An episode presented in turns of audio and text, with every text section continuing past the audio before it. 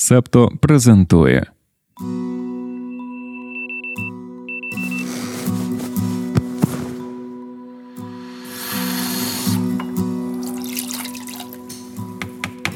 П'ятниця, 22 вересня 2023 року. Ранкове допіо. Випуск 176.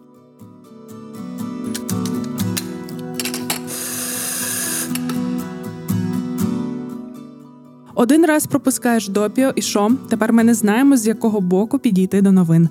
Доброго ранку. У Польщі передвиборча лихоманка правлячої партії Право і справедливість. Як нерозсекречені документи публікують, то далі педалюють тему заборони українського зерна. Азербайджанська армія почала наступ у нагірному Карабаху. А за добу невизнана нагірно-Карабаська республіка припинила вогонь та заявила про роззброєння. В Судані дронами вдарили по вагнерівцях, і CNN пише, що ймовірно до цього причетна Україна. Генасамблея ООН, візит Зеленського до США. Байдена його політичні консультанти відчайдушно планують молодити. А Трамп каже: у мене сильна генетика. Октоберфест у Німеччині на заході люди втомилися від гарбузового лате, а ми його ще навіть не куштували. Що ж з цим всім робити? З якого боку підійти і з чого почати? Як каже пан Роман, помаленько якось буде. Почнемо з вічного. Дорогий слухаче, маємо питання. Пробач, дорога слухачко, тебе щось запитаємо наступного разу. Так от, дорогий слухаче, як часто ти думаєш про Римську імперію? Якщо ти активно користуєшся соціальними мережами, зокрема TikTok та Twitter, то ймовірно і тебе минулих вихідних не оминула хвиля публікацій чоловіки. Як часто ви думаєте про Римську імперію? Чесно кажучи, ми ніяк не могли зрозуміти, звідки вона взялася. Ну, власне, все почалося з американського Тіктоку. Користувачка Пейдж Елісі на початку минулого тижня опублікувала відео, в якому згадала свою нещодавню розмову з подругами. Котрась із них запитала інших, як часто ваш партнер думає про Римську імперію. Авторка припускає, гетеросексуальні чоловіки в Америці роблять це дуже часто. Вона також опитала кількох друзів геїв. Всі вони відповіли, що ніколи не думають про Римську імперію. Публікація Page LSC швидко породила численні відео, в яких жінки запитують своїх партнерів та друзів про стародавню державу. У багатьох роликах чоловіки миттєво відповідають на запитання і навіть не цікавляться причинами, чому їх таке запитують. З нашої перспективи місцями здавалося, що все це постановка. Але потім ми натрапили на декілька публікацій в іноземних медіа і тепер думаємо, що все значно складніше. І дійсно, нам з нашої української перспективи багато нюансів є незрозумілими. Кевін Фіні, викладач Нью-Йоркського університету, який веде курс з римської історії, у коментарі York Times зазначає, що стародавній Рим впливає на все. Від форми правління у Сполучених Штатах до мови та архітектури. Окрім того, римська культура була дуже патріархальною. Хоч, за словами Джудіт Галет, почесної професорки університету Мериленда, стародавній Рим був місцем багатьох різних визначень маскулінності. Згадаємо сумнозвісних тиранів: розпусний і садистський калігула, жорстокий каракала і параноїк Нерон. А як ж забути про військову та політичну стратегію Юлія Цезаря, а Марк Аврелій? Всі ці люди окремо та епоха стародавнього Риму загалом стали дуже популярними в сучасній популярній культурі. Оскароносний фільм 2000 року Гладіатор та серіал Спартак це підтверджують. Такі продукти попкультури легко збирають чоловічу аудиторію і посилюють її зацікавлення Римською імперією. Потім ця аудиторія продовжує пізнавати римську історію через медіа. Щодо університетів, то, наприклад, у Нью-Йоркському 60% тих, хто відвідують курси про стародавній Рим, це чоловіки. Крім розтиражованості у популярній культурі, є ще одна причина, чому американці так часто думають про Римську імперію. Стан справ у США у різні складні моменти історії люблять порівнювати зі занепадом Римської імперії. Нью-Йорк Таймс навіть підрахували, скільки матеріалів з таким порівнянням вони випускали: шість. У 1975, 1999, 2007, 2018, 2021 і 2023 роках. Якщо взяти все це до уваги, то чи є в українського суспільства якась своя Римська імперія? Чи маємо ми історичну епоху або постать, що повпливали на багато сфер сучасного життя, є символами популярної культури та постійно зринають як порівняння зі сучасним станом справ? Маєш ідеї, про що часто думають українські чоловіки? Пиши у коментарях. Чому американці часто думають про Римську імперію, ми наче розібралися. А чому більше двох з половиною мільйонів людей у Сполученому Королівстві не ходять на роботу? Розповідаємо спільноті Септо Медіа. Підписуйся на Patreon чи BuyMeACoffee і слухай ранкове допіо повністю. Упс, цю частину можна послухати лише на Патреоні. Доєднуйтеся до спільноти, щоб отримати доступ.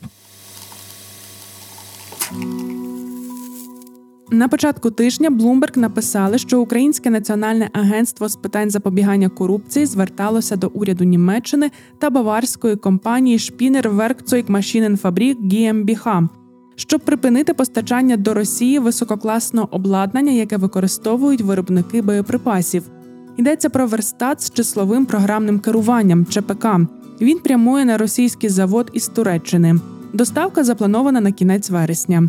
Цей верстат є необхідним Росії для виробництва осколково-фугасних снарядів.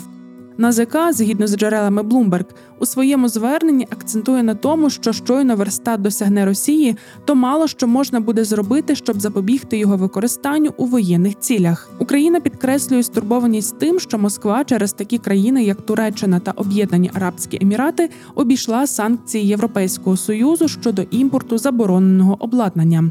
Верстат з ЧПК завантажили на вантажівку в Туреччині 30 серпня, щоб транспортувати до порта на північно-східному узбережжі Чорного моря, звідки пристрій мав відправитися на ВАТ Сєровський механічний завод у Росії.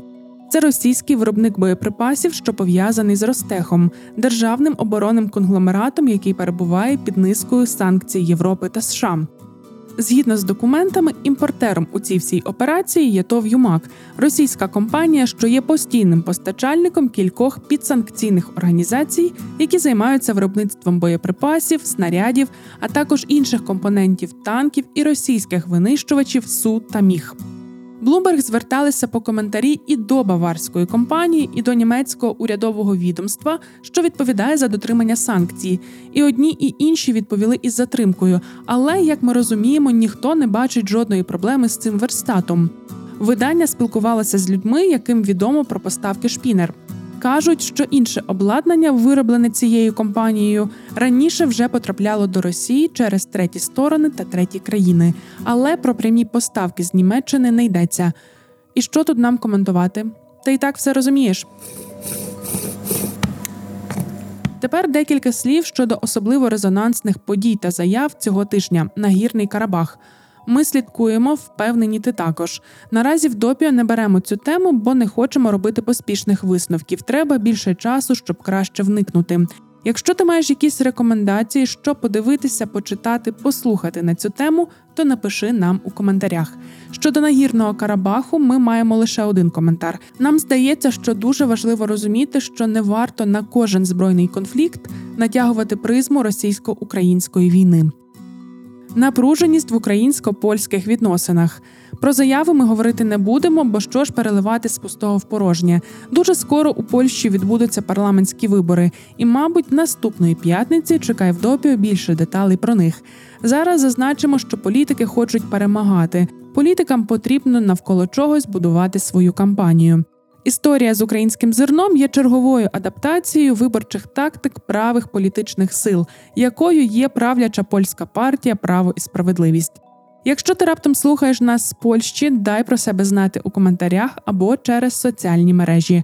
Всі контакти в описі до подкасту. Хочемо спілкуватися.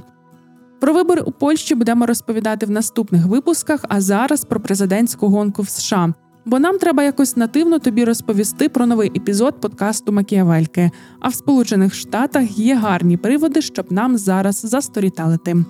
Дональд Трамп у неділю дав інтерв'ю телеканалу NBC.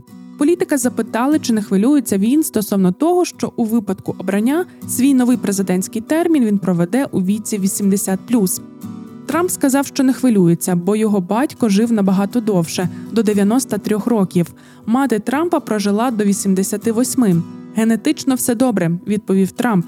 Аксіос пишуть, що оскільки Трамп роками близький до Байдена, якому 80, то він не вдається до критики опонента через його вік. В одному з нещодавніх інтерв'ю Трамп сказав, що Байден не є надто старим, щоб бути президентом, але він не компетентний для цього.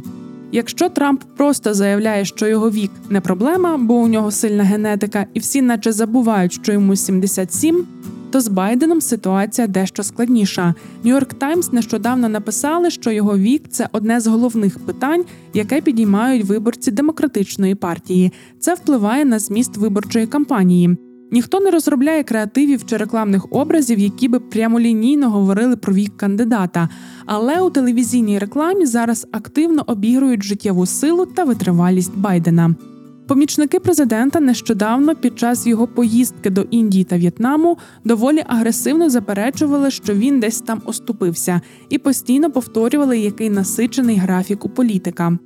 Тільки літак Байдена сів на американській землі, як на телебаченні вже транслювали ролики з його візиту до Києва у лютому цього року. Ту поїздку до України позиціонують як тріумф сміливості. Посеред зони бойових дій Джо Байден показав світові, з чого складається Америка. Звучить голос за кадром. І прямолінійна кінцівка Байден, президент. Минулого тижня прес-секретарку Білого Дому запитали, як чинний президент збирається переконати американський народ, що 80 років це не надто багато для людини, що бере участь у виборах. Карін Жан П'єр відповіла: чи ви не чули, що 80 – це нові 40? Про вік та пристрасті у політиці можна послухати у новому епізоді подкасту Макіавельки. Там і про Трампа, і про Байдена, і про те, чому політика старіє. Це початок нового сезону, який стосуватиметься життєвих вимірів політики. Рекомендуємо послухати, а ранкове допіо на сьогодні майже завершене. Ще залишилося декілька коротких новин. Стіки до ранкової кави про події стисло.